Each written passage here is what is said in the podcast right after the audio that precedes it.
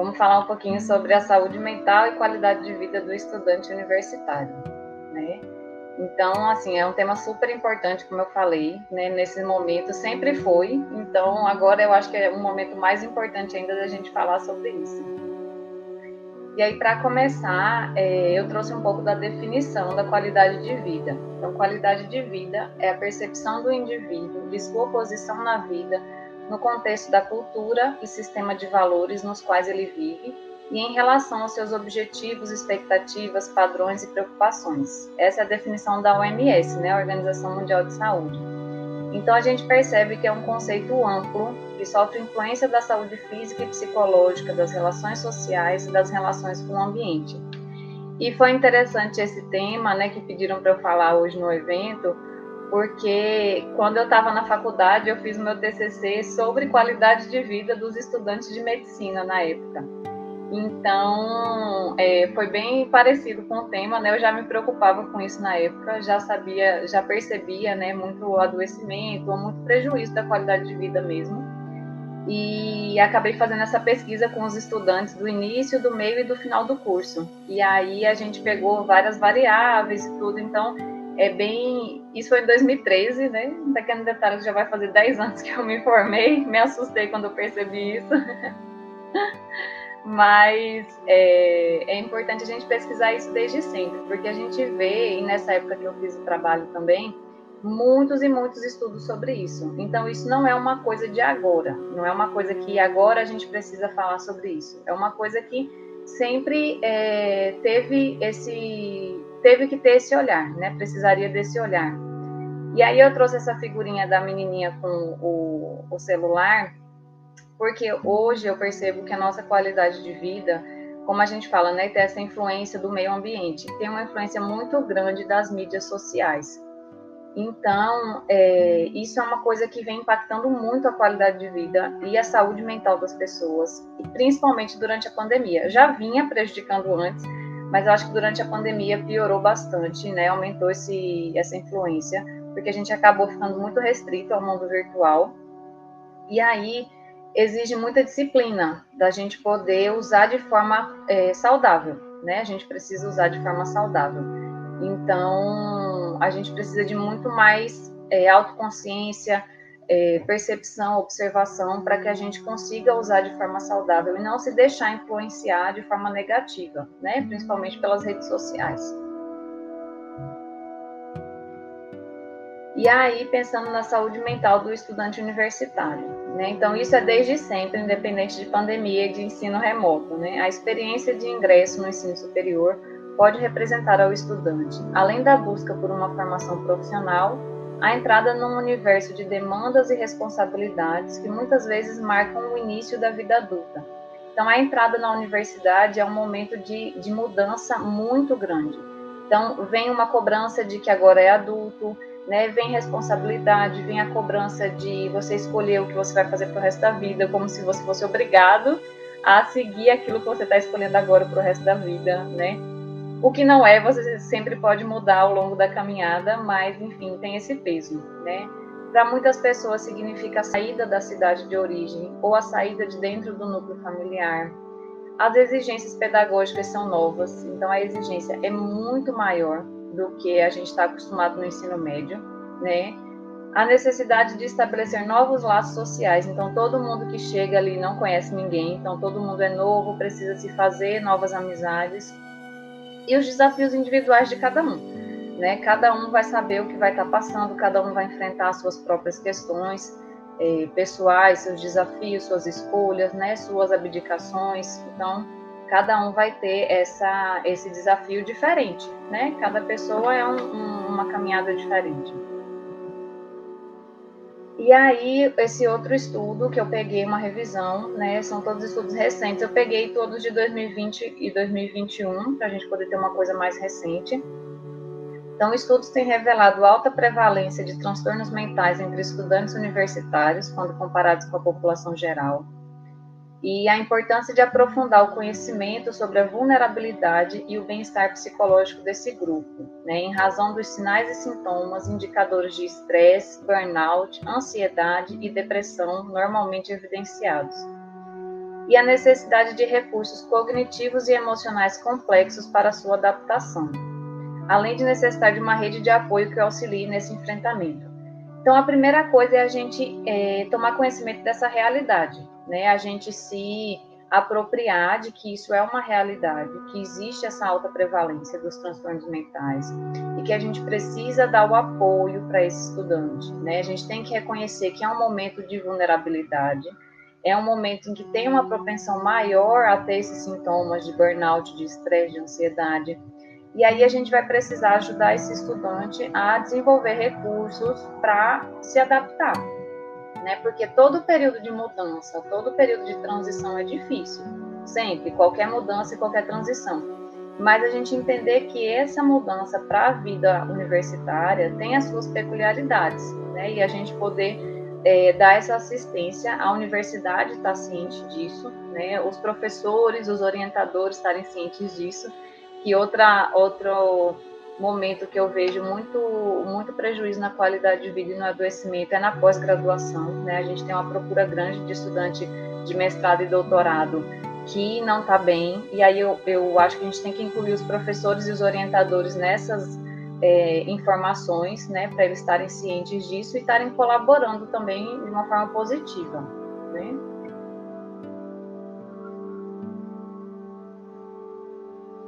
E aí, entrando um pouquinho mais nessa parte da, da pandemia, né, sobre as dificuldades enfrentadas diante do coronavírus. E aí, é, algumas questões são as dificuldades gerais, né, que todas as pessoas vivenciaram durante essa pandemia.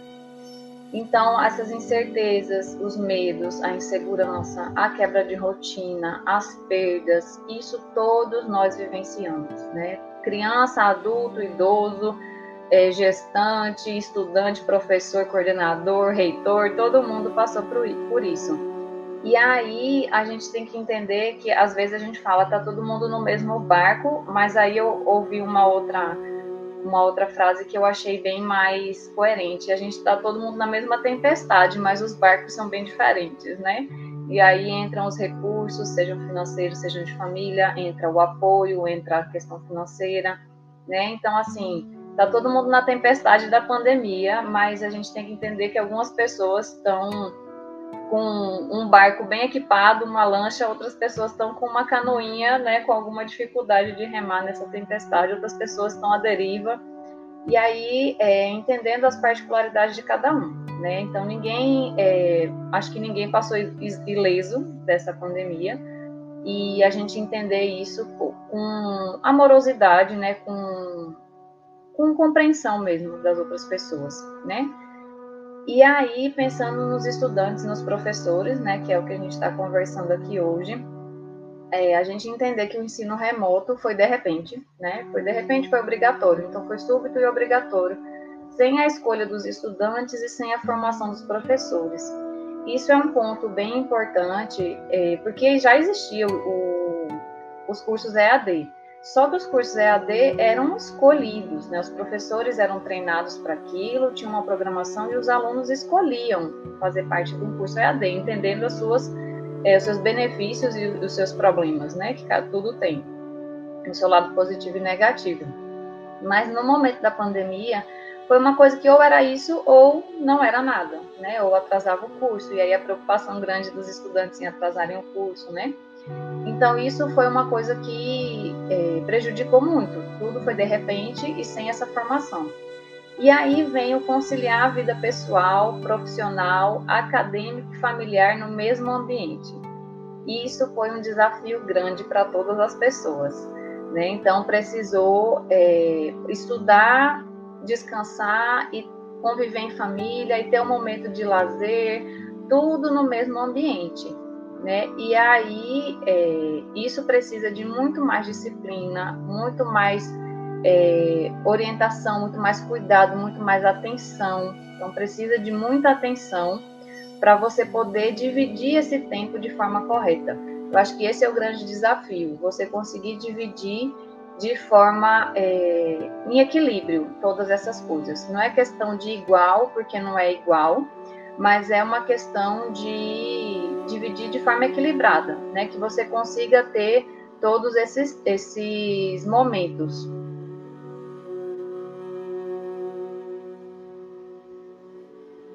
E aí eu achei interessante que quando eu estava pesquisando sobre isso para fazer essa, essa apresentação, eu achei muitos trabalhos científicos avaliando a saúde mental dos professores, vários e vários e vários, assim, uma quantidade bem grande. E eu reconheço que a, a, qualidade de vida e a saúde mental dos professores foi uma das mais afetadas na pandemia, né? Por aquilo que a gente já comentou na, no slide anterior, né? Sobre essa questão das incertezas, do, da questão de de repente, a questão de não ter informação para isso. E a, é, professor já tem uma carga emocional grande no seu trabalho, né? Então, muitos e muitos trabalhos falaram sobre os professores, mas eu tive muita dificuldade de achar trabalhos sobre a saúde mental dos estudantes no, na faculdade na pandemia. E aí, para minha surpresa, o que eu achei um dos mais completos foi um TCC de duas estudantes de graduação de psicologia que abordaram esse tema, fizeram uma revisão com alguns trabalhos e aí eu fiquei pensando, é, o interesse dos alunos e a percepção dos alunos em, em, em verem esse adoecimento, né? E reconhecerem isso e estarem estudando sobre isso. Foi bem interessante. Então, esse é o TCC delas é Saúde Mental dos Estudantes do Ensino Superior no contexto de pandemia da Covid. E aí, uma das conclusões elas colocam: foi percebido que a pandemia e os diversos aspectos relacionados a ela influenciam na vida acadêmica e na saúde dos estudantes, tanto quanto na de seus familiares, provocando reações emocionais negativas, como os sentimentos de frustração, incerteza, angústia emocional, insegurança, culpa, luto, raiva e possíveis transtornos mentais como ansiedade, depressão, estresse e estresse pós-traumático. E aí achei também uma notícia da, do jornal da USP mostrando uma pesquisa que revelou que sete em cada dez estudantes universitários brasileiros estão sofrendo de problemas de saúde mental devido à pandemia. E 87% de mil que eles entrevistaram apresentam problemas de ansiedade e estresse. Então veja que que situação que os nossos alunos estão, né, que os estudantes estão a gente ter isso documentado, ter isso pesquisado, mostra a importância da gente reconhecer, né? Então, às vezes a gente releva muito, acha que não, que é exagero, não está todo mundo sofrendo, mas o público universitário tem as suas particularidades e a gente precisa valorizar isso, né? A gente precisa é, dar esse destaque, a gente precisa falar sobre isso e a gente precisa principalmente é, disponibilizar opções de cuidado, né? não só reconhecer para a gente estar tá se lamentando, não é reconhecer para estar, tá, ai que terrível, eu sabia que minha vida estava difícil, não, é reconhecer para certo, e aí, o que, que a gente vai fazer com isso? Né? Que estratégias eu vou buscar, que formas de cuidado eu vou buscar, como é que eu vou me cuidar nisso, né? Então não é só para a gente ficar no campo da lamentação, né? Eu vi a, palestra de Rosângela, ela falou sobre isso também, né? sobre a questão da gratidão. Então, a gente precisa buscar um movimento, não aceitar e, e se lamentar, né? mas buscar um movimento para isso. E aí, é, eu trouxe também uma fala de um professor, de um, uma matéria que eu achei, foi uma matéria da mídia mesmo, desse desses professores falando sobre a questão da saúde mental, falou mais visão dos professores. Eu, eu acho que quando tem um prejuízo da saúde mental dos professores, não tem como isso não prejudicar dos estudantes. Né? Então, por isso que eu quis trazer essa fala desse professor, que hoje a gente está focando os estudantes, mas entendendo que é uma relação de mão dupla, né? É, vai e volta, essa relação é muito próxima e a gente precisa do equilíbrio e da saúde dos dois para caminhar bem. Então, esse professor falou assim: a adaptação dos conteúdos presenciais para o remoto dá mais trabalho. É preciso produzir conteúdos sucintos, atrativos e dinâmicos. É quase um trabalho de youtuber, mas apesar de não serem treinados como youtubers, os professores estão sendo cobrados para serem youtubers. Então ficamos mais ansiosos e irritados. estamos o tempo todo online, recebendo mensagens, sendo solicitados por alunos e familiares de alunos até a noite. A dificuldade de separação entre o trabalho e as tarefas domésticas traz uma sensação de estarmos sempre devendo trabalho. É horrível. Quem falou isso foi Gabriel, um professor universitário. Então, para a gente entender um pouco, eu achei essa figurinha bem, bem ilustrativa do mundo, do momento atual, né? Então, é, uma, bem cansada, bateria baixa, um café do lado para aguentar, né? E aí é para a gente entender um pouco o impacto disso para os professores, porque se tem impacto para os professores, é claro que vai ter para os estudantes, né? Como eu falei. E aí os professores também chegaram nisso de repente, né? E a gente tem em muitas universidades professores que muitas vezes não se atualizam nas formas de dar aula, né? Professores que tem, ensinam da mesma forma há muito tempo, mesmo que seja uma coisa mais atualizada, mas que é uma coisa que é, é acostumado a fazer sempre da mesma forma. E aí a pandemia veio tirar a gente dessa zona de conforto, todo mundo. Né? Veio tirar todo mundo dessa zona de conforto. E aí precisou se mudar uma coisa que a gente já fazia há muito tempo. E aí, de repente, mudou tudo. A forma que a gente convive com a família, a forma que a gente trabalha, a forma que a gente estuda, a forma que a gente é, tem de lazer mudou também, a gente precisou adaptar. E aí, quando tudo veio para o mundo remoto, né, uma coisa que já vinha acontecendo com muita frequência das mídias sociais, exigiu-se que os professores fizessem coisas mirabolantes para poder chamar a atenção dos alunos. Né? E aí, alguns professores tiveram mais dificuldades do que outros, fora a questão da tecnologia em si, o acesso. Né? A gente teve que descobrir é, aplicativos, formas de vídeo, formas de gravar aula, muitas coisas teve que ir atrás. E assim, eu vejo isso por um ponto positivo, que foi obrigando a gente a mudar um pouco, a sair um pouco dessa zona de conforto e a buscar novas ferramentas, que isso pode facilitar o aprendizado e que isso pode é, agregar mesmo, né, para todo mundo, trazer novas possibilidades. Então, hoje você consegue trazer um professor de outro, qualquer lugar do mundo, para dar aula naquele horário. Então, a gente tem acesso a, a, pessoas e a conteúdos que antes a gente não pensava que seria tão simples, né? Como a gente está aqui, cada um num canto, apresentando hoje e, e dialogando. E antes não era comum esse tipo de evento, ou não era muito bem visto, né? As pessoas não buscavam muito. E aí os professores tiveram que fazer isso tudo de repente, e aí, muita dificuldade de conciliar horário, muita dificuldade de adaptar essas aulas e até adaptar a forma de avaliação, né, para não deixar os alunos desmotivados, porque precisa manter o aprendizado, a, a, o estudo, né, a convivência. Então, esse foi outro desafio para manter a convivência dos estudantes entre si e com os professores. Né? Então, não foi uma coisa fácil para a gente entender que também os desafios para os professores foram grandes. Deixa eu pegar aqui.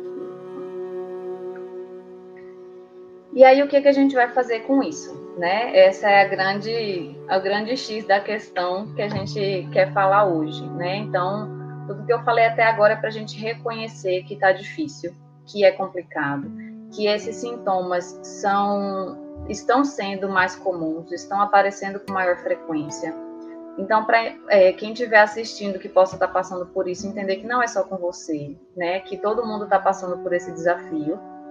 É, que é, sentir isso até certo ponto é esperado diante da situação, mas quando isso começa a paralisar, a causar um sofrimento muito significativo, isso começa a ter um prejuízo nas relações, a gente precisa estar tá atento, né? Então, isso é um alerta de que precisa procurar ajuda. Mas se não, antes de procurar ajuda profissional, o que é que a gente pode fazer para promover a saúde mental e a qualidade de vida? O que é que cada um como estudante, né? Então, vamos dizer que eu sou estudante, então o que, que eu como estudante posso fazer para melhorar a minha qualidade de vida, sem depender de outras pessoas? Porque senão a gente às vezes fica naquele, naquele discurso de que, ah, mas a universidade não faz isso. O professor não faz aquilo, o professor me cobra isso, o professor me cobra aquilo. Eles não entendem que está difícil e a universidade não faz aquilo. E aí a gente enumera todas as dificuldades, todos os desafios, tudo que não está saindo como eu gostaria, e aí se paralisa, né? E aí fica nessa e, e não consegue, é procrastina, né? Como a Rosângela colocou, e não consegue dar seguimento e se cuidar. E espera sempre que o outro resolva, né? A gente coloca a culpa no outro, na universidade, no mundo, no governo, e não olha para si para ver o que, que pode fazer.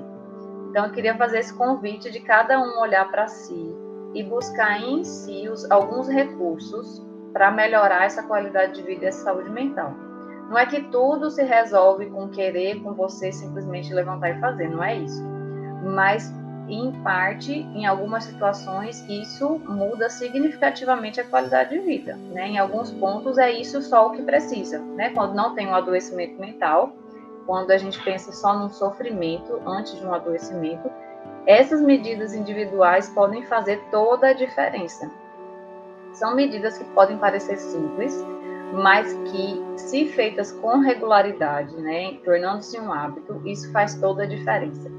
Então, vamos lá para algumas medidas. A primeira delas é rotina e organização. Eu falo isso para todos os pacientes, para todas as pessoas que eu atendo, que eu oriento, que falam alguma coisa sobre essa dificuldade durante a pandemia.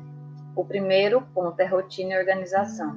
É hora para dormir, hora para acordar, hora para ter as, as, refeições, o lugar para você fazer a, o estudo, o lugar para você assistir aula, o seu caderno, o seu material, o seu computador no lugar específico, que esse lugar seja é, organizado, que seja iluminado, que você já deixe próximo água e que você tenha os horários de intervalo, que você faça uma programação com organização, que, que você saiba o que vai acontecer de manhã, o que vai acontecer mais tarde, o que vai acontecer na hora do almoço, o que vai acontecer de tarde. Não é para ser uma planilha militar, né? Não é uma coisa rígida para você ficar ansioso com isso. Não é esse o objetivo. O objetivo é previsibilidade. Quando a gente sabe o que vai acontecer mais para frente, é mais fácil da gente se concentrar no que está fazendo agora e é mais fácil a gente organizar as demandas, né?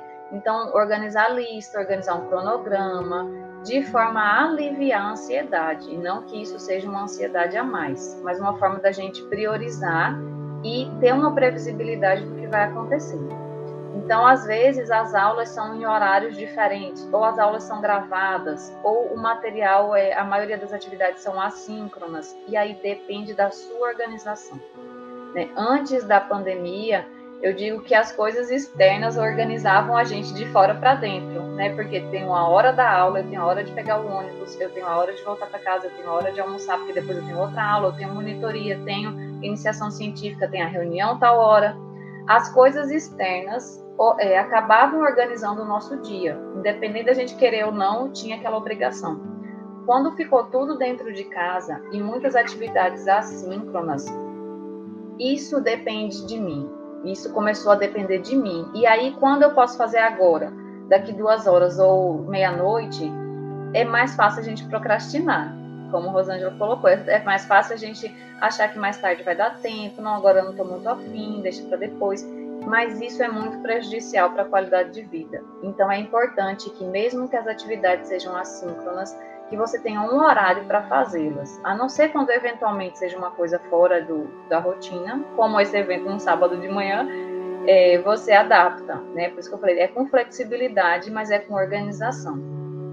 A outra questão é o sono. Ah, eu acho que a gente minimiza muito a importância do sono na vida. E eu acho que a nossa sociedade é, valoriza o dormir pouco, o dormir tarde, o produzir muito é como se você está sobrecarregado e fazendo coisa demais e está sempre é, disponível, sempre on. Isso é o que fosse o legal. E na verdade a gente precisa de uma qualidade de sono. Não só tempo de sono, mas qualidade de sono. E aí é, precisa de um tempo mínimo para dormir, que no adulto gira em torno de 8 horas, mas tem pessoas que com 6 horas estão ok, tem pessoas que precisam de 9 horas de sono isso é individual e aí cada um olhar para si e perceber qual é o horário melhor para si. Tem gente que prefere dormir um pouco mais tarde, acordar um pouco mais tarde. Tem gente que precisa dormir muito cedo e gosta de acordar muito cedo. Observar como funciona melhor para você e respeitar isso, respeitar o seu tempo de sono é necessário. E a qualidade, então, é, são as medidas de higiene do sono que a gente sempre fala. É, você fazer atividades relaxantes antes de dormir, sem tela, sem celular, sem computador, sem televisão, sem excesso de luz. Então, que você possa fazer uma leitura, que você possa é, ouvir uma música. Eu sempre digo, se for para pegar o celular, que seja para ouvir uma música relaxante, ou um podcast, mas não um ficar olhando para a tela do celular, principalmente em redes sociais, porque a quantidade de informação é imensa, a quantidade de luz é imensa, a quantidade de cores é imensa. E a gente não percebe, mas o cérebro da gente trabalha incansavelmente quando a gente está nas redes sociais para filtrar informação. Como entra muita informação para a gente, o cérebro fica filtrando o que é que eu vou o que é que eu vou guardar, o que é que eu não vou guardar, o que é que é importante, o que é que não é importante. Isso demanda muita atenção e concentração do cérebro naquilo. Por isso que é tão fácil ficar nas redes sociais e esquecer da vida, porque a gente está atento e concentrado em apenas em filtrar aquelas informações. E aí, para você desligar o celular, deitar e dormir, é impossível. Pode ter certeza que vai levar no mínimo uma hora, uma hora, duas horas para o cérebro começar a desacelerar e você conseguir descansar. Então, assim, para mim o celular é o grande inimigo do sono hoje. E eu digo isso em todas as consultas. Eu passo bem muito tempo, gasto muito tempo falando sobre isso, porque eu acho fundamental. Né? E isso demanda autocontrole e vontade. É você falar, não, agora eu vou, eu tô com vontade de ver, mas agora eu vou desligar o celular e deixar do lado, na sala, longe, porque realmente é é tentador, mas isso de, precisa que você decida isso. E só cabe a você. É isso que eu digo no, com relação a gente a não buscar medidas externas, mas buscar medidas que eu posso fazer para melhorar a minha qualidade de vida.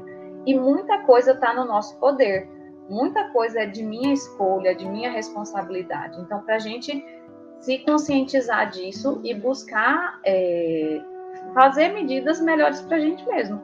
Né? Senão a gente está se sabotando, está se prejudicando diretamente.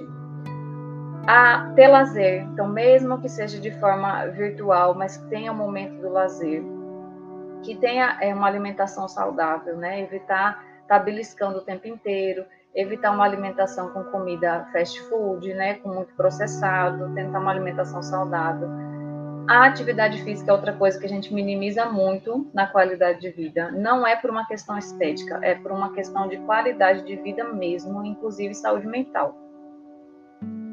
Aqui um comentário, né, da Débora, que a inteligência emocional tem me ajudado bastante nesse período de pandemia, uma luta diária controlar as emoções. Exatamente a pandemia obrigou a gente a estar mais atento a isso, né? E a desenvolver a inteligência emocional e não ser tão passivo nas, nas questões, né? Eu acho que a gente vivendo muito acelerado como a nossa sociedade é, a gente vive muito no automático e a pandemia obrigou a gente a parar um pouco.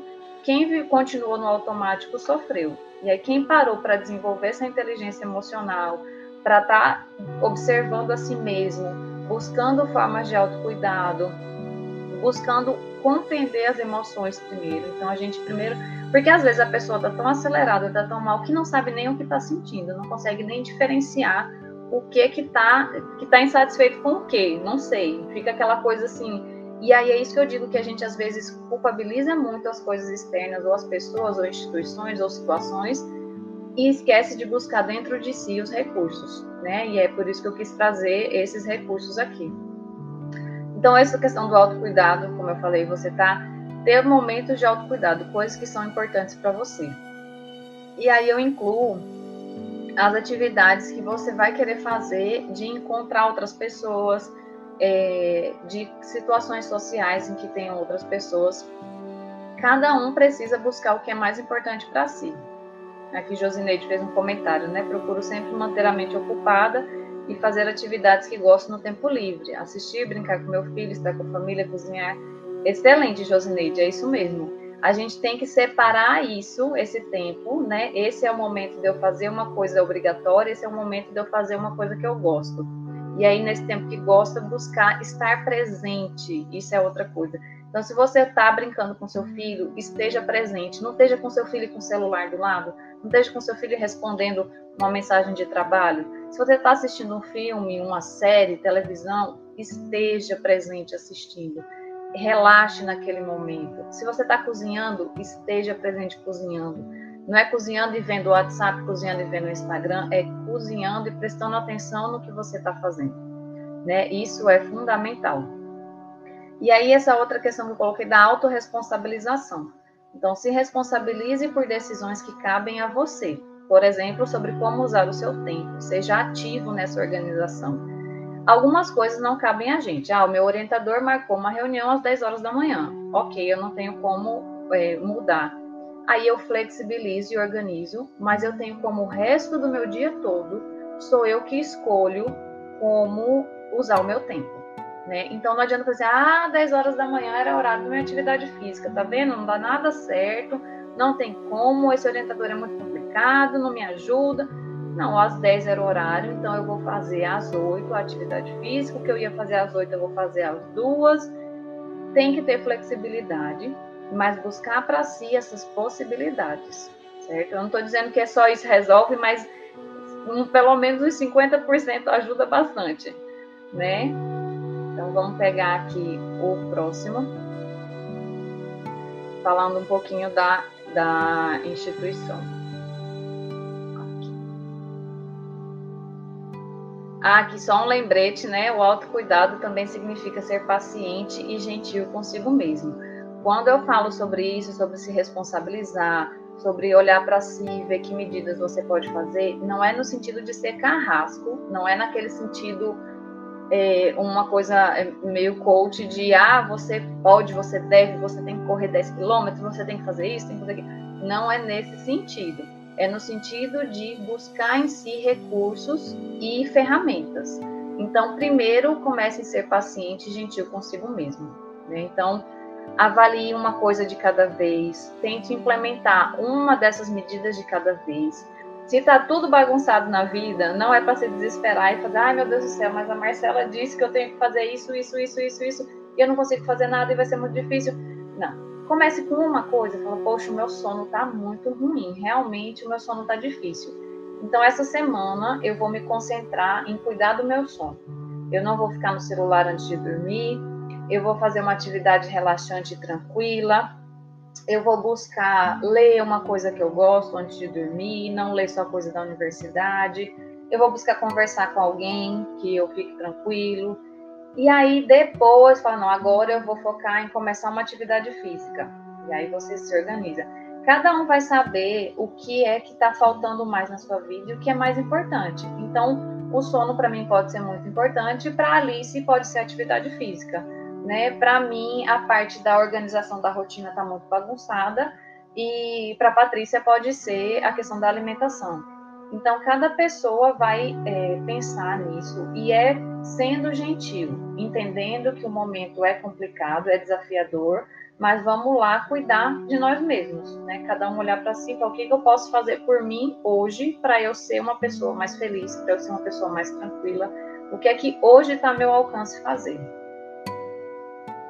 E aí, pensando em promover a saúde mental na instituição, né? O que, é que a gente pode fazer é, na instituição para ajudar, porque eu acho que também é responsabilidade da instituição pensar nisso para os seus estudantes.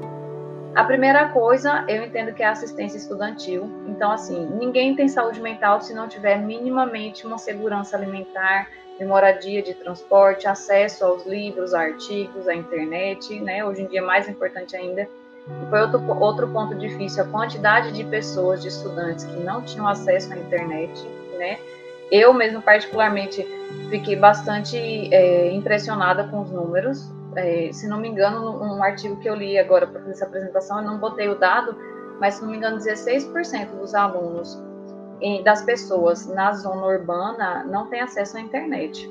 Então, assim, a gente acha que é uma coisa simples, né? Mas mostrou uma desigualdade muito grande nesse acesso. Fora a desigualdade social que já era mais antiga e mais conhecida da gente, né? Mas essa desigualdade com acesso à internet também é bastante significativa. Então, que as instituições, de uma forma geral, disponham de departamentos de saúde, né, que façam ações de prevenção e promoção à saúde, como a gente vem fazendo. Tem o nosso Instagram do DQV, já aproveito para fazer a propaganda. O Instagram do DQV, o Instagram das universidades tem abordado bastante isso de uma forma geral, né, com orientações, com canais de escuta, com canais de acolhimento. Um ponto importantíssimo, eu acho, é a orientação e a formação para professores e orientadores, tanto com relação ao ensino remoto, quanto com relação ao cuidado na qualidade de vida e na saúde mental. Né? Eu acho que muitas vezes se perpetua nas instituições o, o você cobrar demais, você ser muito exigente, o a minha disciplina é muito importante, a minha disciplina tem que fazer isso, e aquilo, é muito legal reprovar muita gente, e, é, e isso não é bacana, né? E às vezes nas orientações de pós-graduação, o quanto isso é reproduzido, e isso é assustador né? Porque isso é reproduzido dentro de departamentos, dentro de instituições, e isso é muito adoecedor para todo mundo envolvido, né? Não é só para o estudante, mas para todo mundo envolvido. E aí eu acho que essa conscientização, orientação e formação dos professores e orientadores é fundamental para o bem deles, inclusive, né? E a assistência online direcionada à saúde mental, pensando especificamente nesse momento de pandemia, né? É, antes a gente já, já oferecia essa assistência presencial, e agora que as universidades consigam oferecer essa assistência online é, específica para a saúde mental. E aí aqui é uma coisa que eu gosto bastante, que é a gente consiga no dia a dia ter o momento on e o momento off, que a gente saiba dividir o tempo. Então aqui tem uma figura, né, de uma moça trabalhando, ela tá on, tá ali sentada trabalhando no computador. Depois ela tá off, tá meditando. Então, que a gente separe momentos, que a gente tenha finais de semana, que a gente tenha feriados, que a gente tenha o horário do descanso. Se o meu horário de descanso é à noite, que não fique no celular respondendo grupo de coisa de pesquisa, de trabalho, que seja momento de lazer, que a gente consiga separar. Isso é o grande desafio que a pandemia trouxe, mas que eu acho que já era exigido antes no, no na vida pré-pandemia, mas agora é mais exigido ainda que a gente se responsabilize por essa escolha. Porque às vezes a gente faz, ai, poxa vida, de novo uma mensagem do grupo da pesquisa, poxa, eu estava aqui descansando. Não responda, tenha o seu horário, especifique se for necessário, eu estou disponível de tal hora a tal hora. Responda amanhã, não olhe para o celular, né? Nem tudo que chega na hora é urgente emergente. Tente fazer esse filtro para você poder ter momentos de lazer também, porque senão a gente se sente o tempo inteiro on, né, o tempo inteiro demandado. Isso é muito desgastante emocionalmente. E aí, quando procurar ajuda profissional? Quando esses sentimentos de tristeza, ansiedade, angústia, irritação e mal-estar estiverem presentes na maior parte do tempo há mais de 15 dias. Um prejuízo significativo no sono e no apetite, prejuízo nas relações afetivas e profissionais, prejuízo no desempenho das suas funções, pensamentos negativos ou de morte recorrentes, perda do interesse e prazer em coisas que antes gostava. Isso são alguns pontos para cada um pensar sobre si e avaliar quando for necessário buscar essa ajuda profissional. Onde procurar essa ajuda? Né? De uma forma geral, a gente pensa num médico ou psicólogo, numa unidade de saúde, num posto de saúde, ou dependendo da situação, num CAPS, pensando no SUS, né? Então a gente tem os postos de saúde e tem os CAPS, que são centros de apoio psicossociais. Todas as cidades, todos os, os bairros têm algum CAPS que, é, que seja vinculado àquele território. Então o CAPS é específico para a saúde mental. Tem psiquiatra, tem psicólogo, tem assistente social, tem uma equipe multidisciplinar e todos eles fazem um acolhimento. Você pode ir no CAPS e procurar saber como é que é feito o acolhimento, como é feito o atendimento, se, se é lá que você deve ir, se é em outro local, mas procure um atendimento de saúde. Não é obrigatório ser o psiquiatra de cara, que eu sei que o acesso não é simples, mas que nem todo lugar tem, né? Mas que pode ser um médico clínico e pode ser um psicólogo, né? Seja particular ou seja pelo SUS, mas é importante buscar.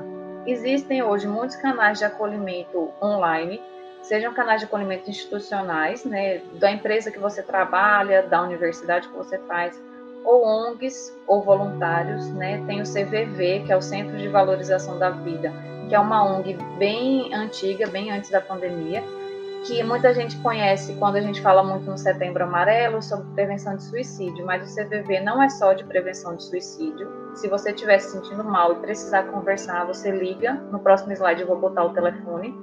E eles conversam. É um canal para poder te escutar e te orientar no que for necessário.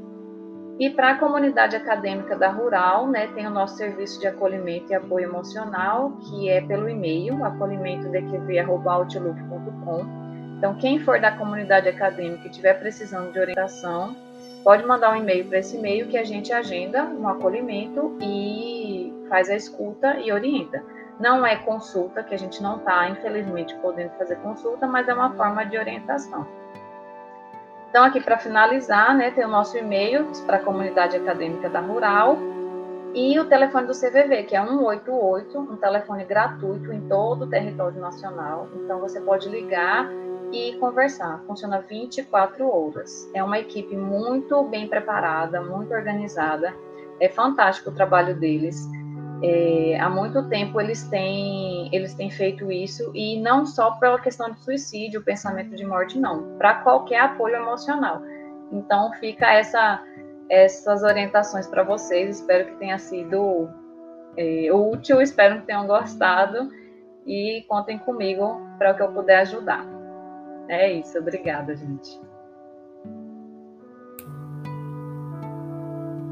Olá, Marcela, bom dia. Inicialmente eu quero lhe agradecer pelo aceito em participar do nosso evento, tá? Agradecer e parabenizar pela brilhante explanação, tá? Adorei as dicas de promoção de saúde, é, de saúde mental e qualidade de vida, né? Isso que a gente está precisando mesmo. Essa preocupação, essa preocupação com a saúde mental do estudante, como você falou, sempre existiu, né? Mas agora a gente tem um olhar é, mais específico para esse estudante, né? Como você apresentou muito bem. Antes, quem fazia o EAD escolhia fazer o EAD. Agora, o ensino à distância é a nossa opção, né? É, e, essa, e a pandemia ela trouxe muitas preocupações, muitas incertezas, muitos medos, né? Tirou a gente da zona de conforto, né?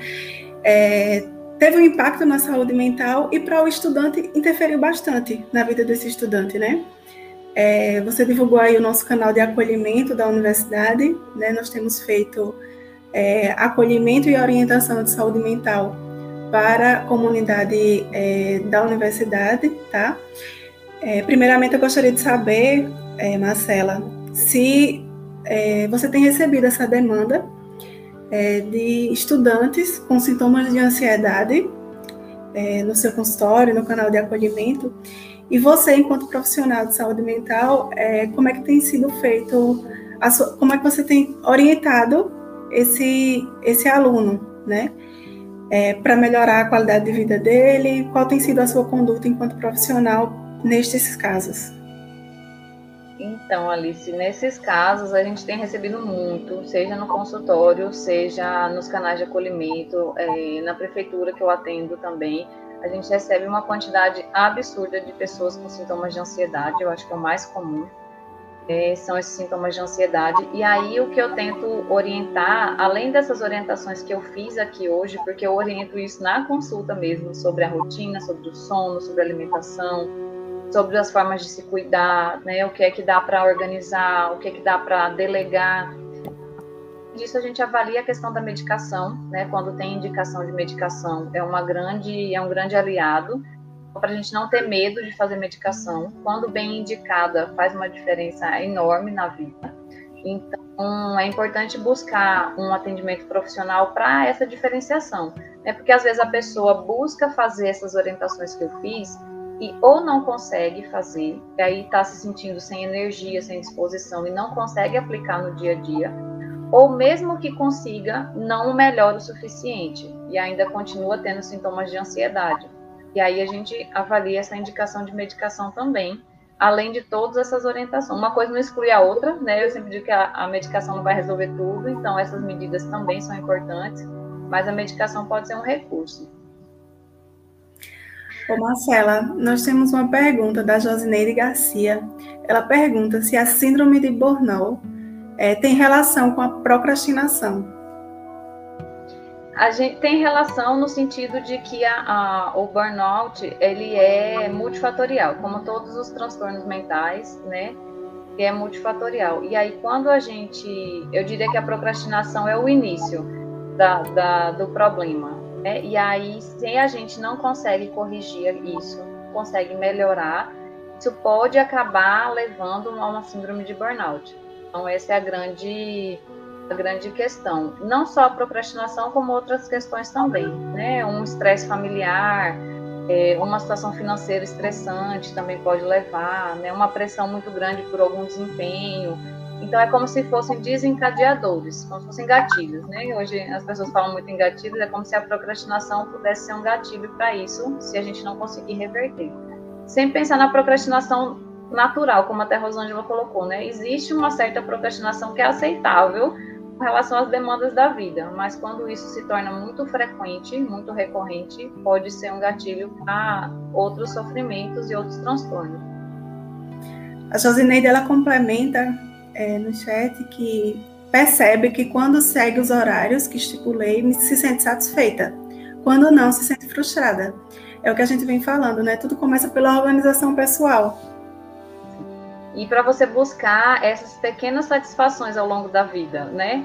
Porque você se sente bem, até organizar a casa, às vezes eu falo, às vezes o, tá tão bagunçado você organizar um pouquinho a casa, organizar o fora ajuda a organizar o dentro. Então, se você demandar um pouquinho de atenção para isso, vai ajudar você a se sentir bem, você se sente muito mais satisfeito e, e, mais tranquilo de você fazer uma ação como essa do que você passar uma meia hora, uma hora numa rede social, por exemplo buscar coisas que fazem que trazem um sentimento de satisfação.